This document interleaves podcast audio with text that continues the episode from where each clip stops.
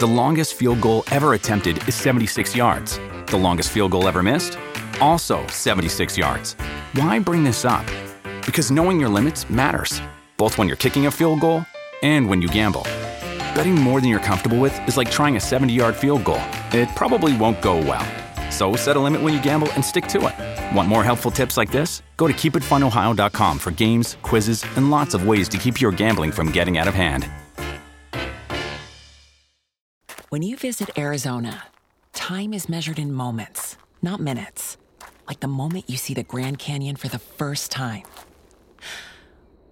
Visit a new state of mind. Learn more at hereyouareaz.com. Hi, everyone. A fantastic new episode of Pax Britannica will start in just a moment. My name is Steve Silverman, and Sam has been kind enough to let me tell you a little bit about my podcast, the Useless Information Podcast. For the past 11 years, I've been recording long forgotten, highly unusual stories from what I like to call the flip side of history. For example, did you know that famed author Robert Louis Stevenson once gave his birthday away to a girl who was in need of a better birth date? or that a man tried to corner the US vegetable oil market in the early 1960s and nearly caused the stock market to crash. Or that a dog named Idaho was once placed on trial for the murder of a boy in Brockport, New York. And then there was a New York City man who was so sick of driving his bus route every single day that he simply turned a corner and drove all the way to Florida. His take this job and shove it attitude made him the working man's hero. Or did you know that there was a high school football team in Salem, Massachusetts that played for six years before someone realized that the school never really existed? Well, if these stories sound like they may interest you, be sure to check out the Useless Information podcast on your favorite podcast platform, and you'll be able to hear these and more than 100 additional fascinating true stories from the flip side of history. And now here's Sam with another great episode of Pax Britannica.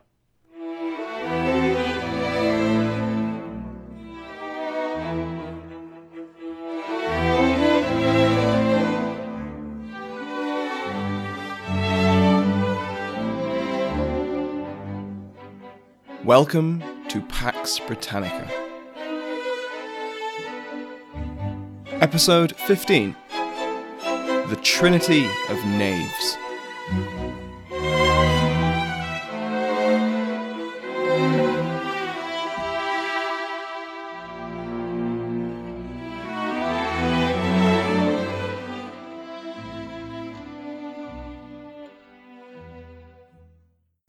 Welcome back to Pax Britannica. Last week was a special episode with Brandon from the Dead Ideas podcast. But the week before that, we heard about what the royal family was up to during the first decade of the 1600s. Queen Anne, whose marriage with James had been founded after a daring sea voyage, had struggled with her husband over the right to guide the upbringing of her children.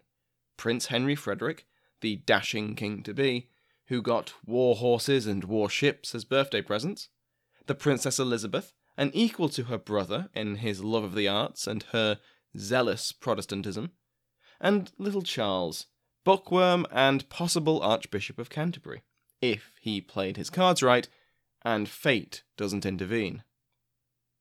This week we will be examining the three members of the Privy Council closest to the king. Two members of the Howard family, Thomas, Earl of Suffolk, and Henry, Earl of Northampton, and Robert Cecil, Earl of Salisbury. Perhaps the most important of the three was Robert Cecil, Earl of Salisbury, from 1605. Robert Cecil was the son of William Cecil, Queen Elizabeth's foremost minister, uh, perhaps equalled by Sir Francis Walsingham, and Robert was, rather confusingly, part of the government at the same time as his illustrious father. He had become an MP in 1584 and was made a Privy Councillor by Elizabeth in 1591. Upon his father's death in 1598, the younger Cecil quickly jumped into his grave, not literally, of course, but he very quickly took his father's place as the Queen's chief minister and favoured adviser. Like most powerful individuals, Cecil had his enemies. Cast your minds back, dear listeners, to our episode on the Nine Years' War. Cecil had been one of the foes of the Earl of Essex, who had forced him into the political exile of Dublin and had been the primary target in his failed rebellion. In the aftermath, Cecil urged mercy, and most of the rebels were spared death.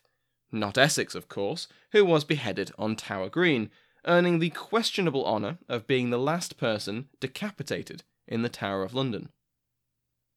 Essex had been a popular figure, and his enmity for Cecil was well known. With his death, Essex's hatred of the hunchback spread widely throughout the kingdom. Did I mention that Cecil suffered from scoliosis? Well, he did, and early modern England was not a society of tolerance. Outward afflictions were suspected to mirror inward failings, and Cecil would put up with insulting nicknames for his entire life and career. Even Elizabeth, who was incredibly fond of Cecil, called him her pygmy due to his spine and his short stature. As you might expect in this society, his physical ailments did not help his reputation. This was, after all, the era of Shakespeare's Richard III, the famously hunchbacked villain, and comparisons between the unpopular counsellor and the usurping, nephew murdering king were made frequently in ballads. Cecil was one of the chief organisers of James's succession, which set him quite highly in the king's favour once Elizabeth died. It was at Cecil's home, Theobald's house, that James held his first English Privy Council meeting.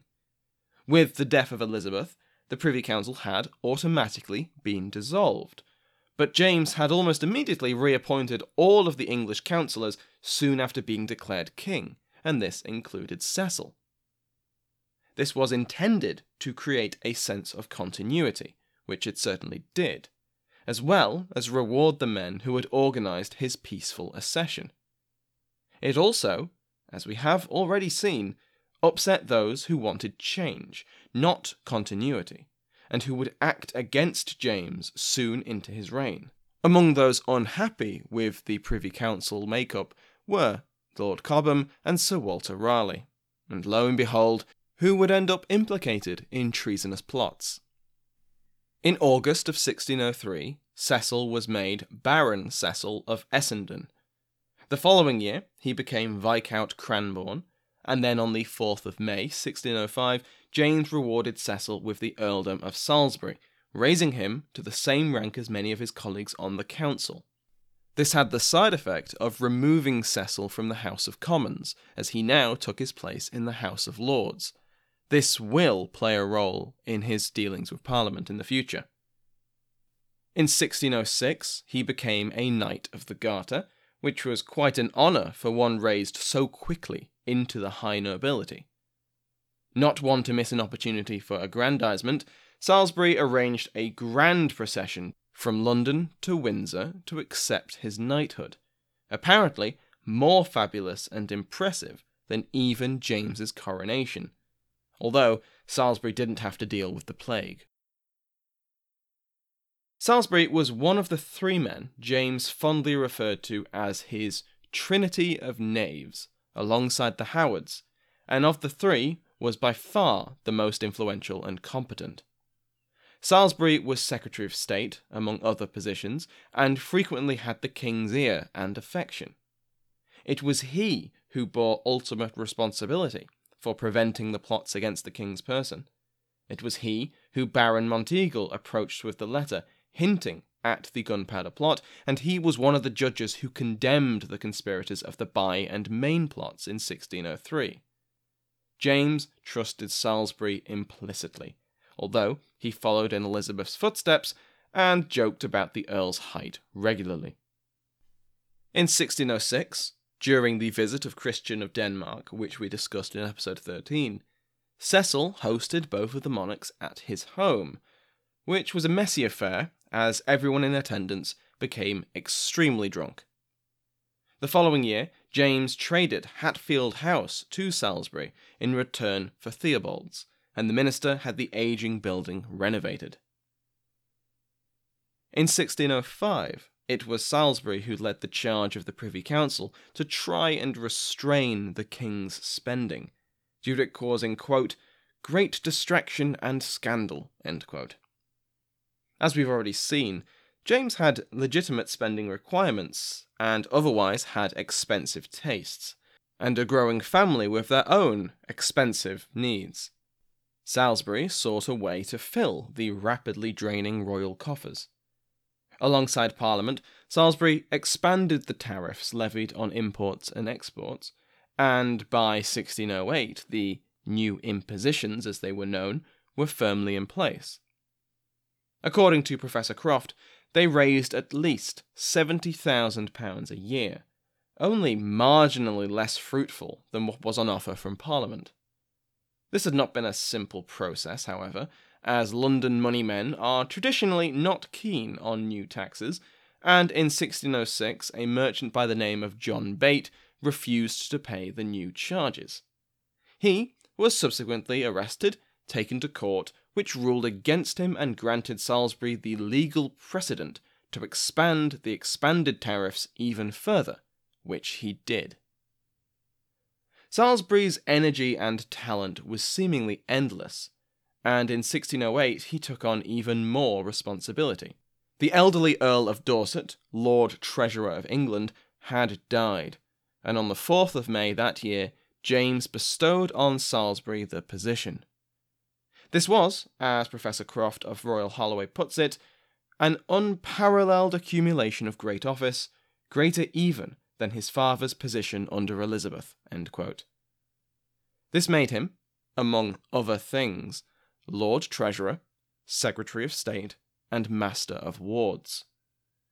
In the governing style of the day, this conveyed enormous monetary and influential perks, and it was very rare for these positions to be concentrated in one person.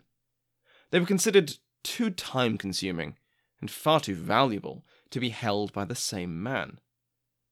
After so promoting Salisbury, James defended himself and his minister from such claims, stating that Salisbury was both capable and trustworthy enough to handle the burdens.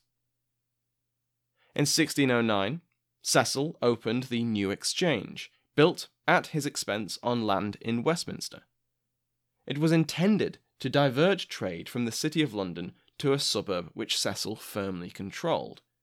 He was, again, on top of his other Privy Council titles, High Steward of Westminster, in this position, he made his own appointments of church and lay officials within his jurisdiction.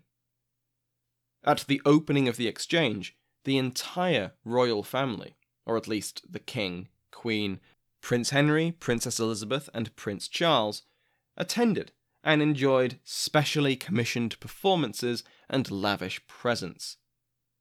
Salisbury, knowing full well how to impress royalty, gave them a guided tour of the stores, and encouraged them to simply take any of the products that caught their eye, and then, for good measure, directly gave them each gifts. At all of this spectacle and generosity, James decreed that the exchange would be forever known as Britain's Bourse.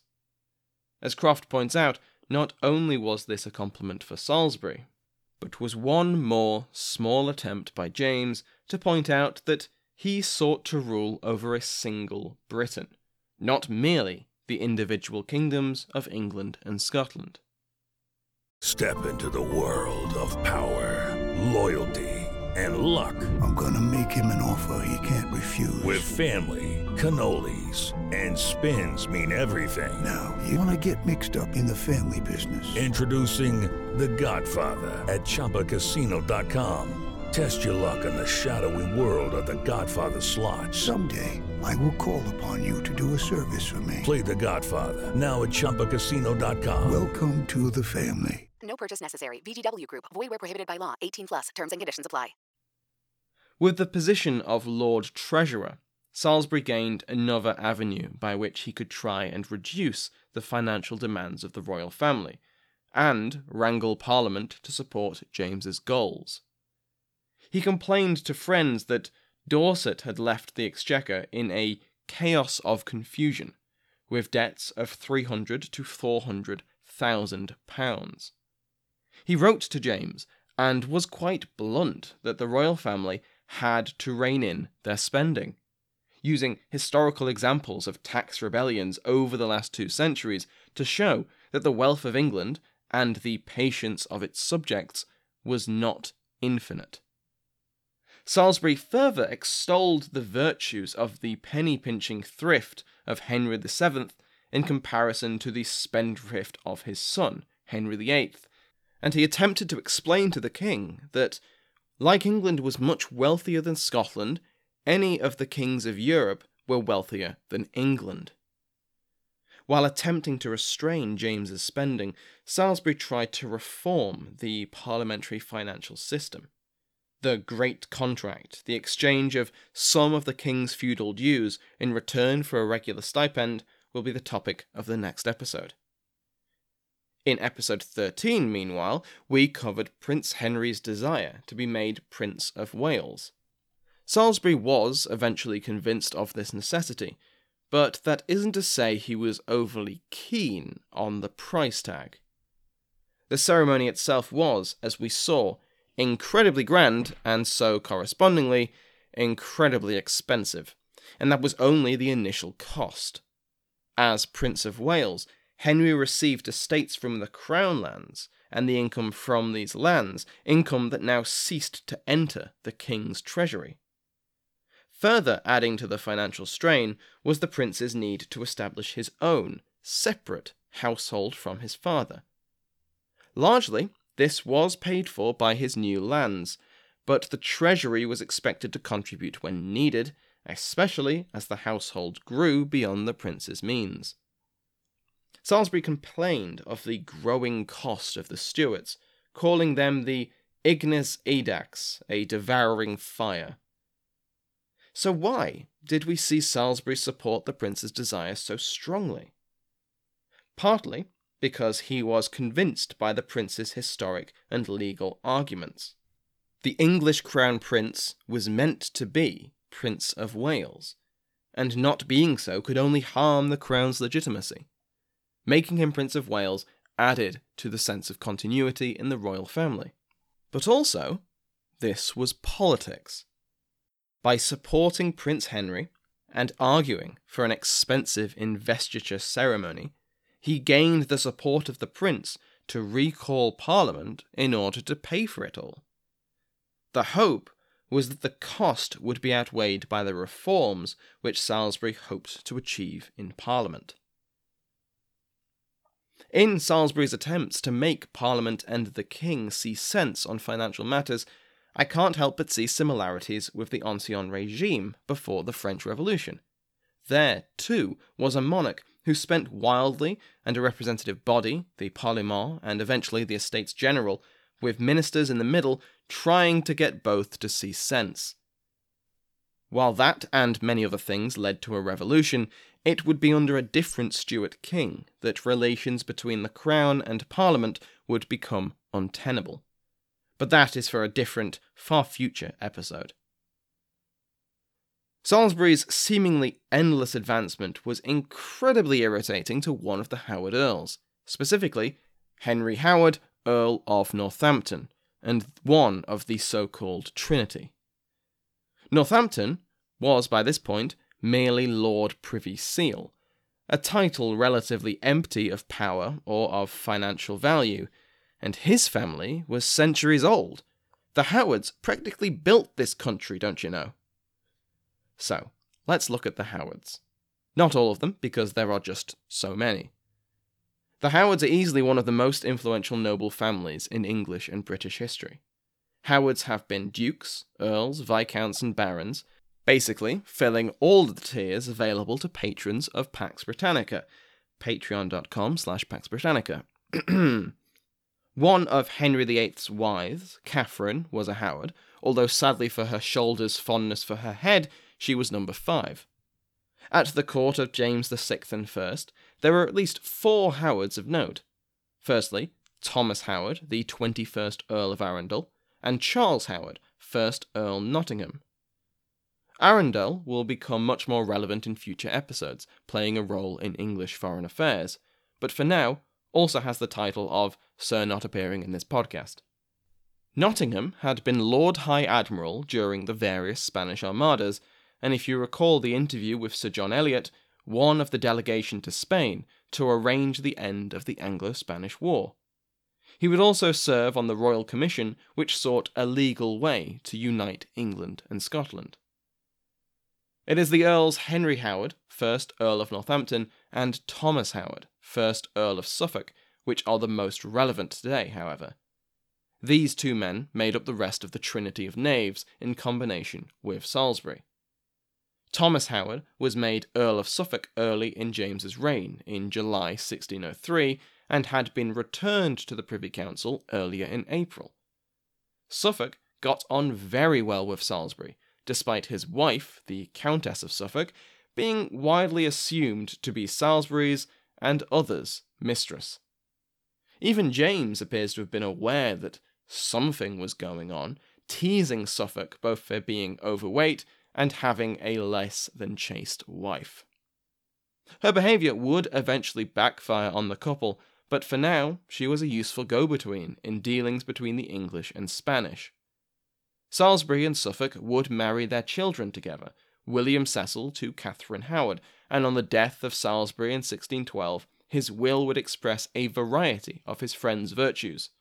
Between these two of the Trinity, the relationship was pleasant, genuine, and close. Not so with Northampton. Northampton was the uncle of Suffolk, and while he disliked the up-jumped Cecil, there was little real factional conflict within the Privy Council. Partly, this was due to the other Howard's positive opinion of Salisbury, which prevented any obvious Howard factional front against the influence of Cecil. Partly, this was due to the alliance the two had shared during the final years of Elizabeth's reign. Both Cecil and Northampton had played a key role in the succession. Cecil, the writing of letters, and Northampton delivering them. They had collaborated in distancing the king from their political rivals, including Lord Cobham and Sir Walter Raleigh, a distance only cemented when the two were found complicit in the main and byplots. Between 1603 and 1605, their alliance only grew stronger. Like Cecil, Northampton was rewarded by James for his efforts in securing the English and Irish thrones. He was named to the Privy Council at the same time as Cecil. In January 1604, he was made Lord Warden of the Cinque Ports and Constable of Dover Castle, and later in the year he received his earldom. Northampton joined Suffolk Salisbury, and the Earls of Dorset and Devonshire to make up the English delegation to end the war with Spain. At the meetings in Somerset House, Northampton is the only English delegate, other than Salisbury, recorded as speaking. He made convincing arguments in favour of freedom of trade and of the seas, based on historic and legal precedent to counter Spanish claims over the entirety of the Americas by virtue of their discovery. The issue was ignored in the spirit of peace when neither side would budge. In 1605, Northampton was made a Knight of the Garter, yet another reward for his years of service. But truly high office eluded this particular Howard. Possibly this was personal. Northampton was possibly a closeted Catholic, and when the king was dodging Catholic plots against his life, this was not a positive image to have. Further, in 1605, Northampton appears to have insulted the king and the princes in a speech, or at least James thought he had insulted him, which is really the only measurement that matters. James wrote to the Earl complaining of his quote, innate hatred to me and all Scotland for my cause. When Dorset died in 1608, and Salisbury was made Lord Treasurer in his stead, Northampton was only made Lord Privy Seal. We touched on this earlier, but the title of Lord Privy Seal was prestigious, certainly, but it had neither the political, financial, or influential benefits which the other two in the Trinity now held. As mentioned earlier, it rankled Northampton that the comparatively low born Salisbury had achieved such heights, while he, a Howard, languished in obscurity. That he was still part of the government of England, one of the few with a king's ear, and a noble with a rich earldom, was small comfort. Nevertheless, for now, Northampton was able to work well with Salisbury to further the king's, and therefore the kingdom's, interests. Likewise, Northampton's disdain for the House of Commons did not prevent him from interacting with Parliament, because, as an Earl, he was a member of the House of Lords. Croft describes him as one of the most assiduous parliamentarians on the Privy Council. Of the 71 sittings of James's first Parliament, Northampton attended 57, and he was part of numerous parliamentary committees.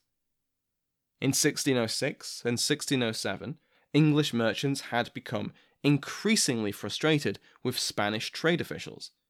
They reported that they were harassed, fined unfairly, and their goods stolen, and the Spanish courts were slow to act and rarely ruled in their favour. The Commons began to call for the return of letters of marque, to see the return of state sponsored piracy against Spanish vessels and settlements in order to punish the Spaniards as well as compensate the affected merchants. Naturally, this minor act of war would tear up the Treaty of London signed only three years previous, which neither king nor council wanted. James sought peace above all else, and the Trinity of Knaves had staked their reputation on it, having been so fully involved in the proceedings. Salisbury and Northampton countered a Commons committee seeking the return of privateering by making it quite clear that in the fields of foreign policy, king and council were in undisputed control. It was not for Parliament to decide when England went to war. This was not their only argument, however, with Northampton pointing out that seizing Spanish vessels would only lead to hostilities escalating, further hurting trade and damaging merchants' pockets. The call for war was successfully disarmed. Next week, the narrative continues as Parliament is recalled after three years of absence. Salisbury and Northampton have hit on a perfect answer to James's money troubles, and it looks set to reform England's ancient financial system. After seven years of disappointment and frustration between King and Parliament, can an understanding be reached? You'll just have to find out next week. Thank you to my House of Lords, the Royal Headsman, executed today, Her Grace the Duchess of Devon, Michelle Gersich, the Most Honourable the Marchioness of Scullion, Lady Jennifer, the Right Honourable Earl of Somerset, Brendan Bonner, the Right Honourable Countess of Shrewsbury, Elaine Dickens, the Right Honourable Countess of Surrey, Jean Buckley, and the Right Honourable Earl of Oxford, Christopher Grogan. Thank you to all of my House of Lords and everyone on the Patreon page. You're all amazing. It's fantastic. Thank you. My uh, my chosen review from this week is from President Taft's Bathtub, from the United States, who says, Just a great, great show. Smart, engaging, fun. Wonderful job by Sam Hume.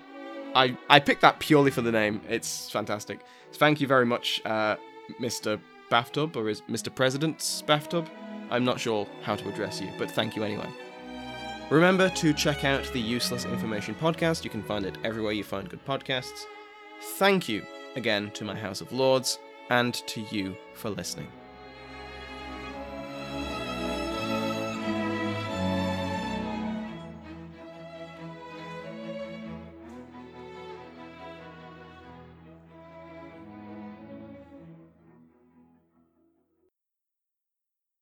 Is Ryan here, and I have a question for you. What do you do when you win?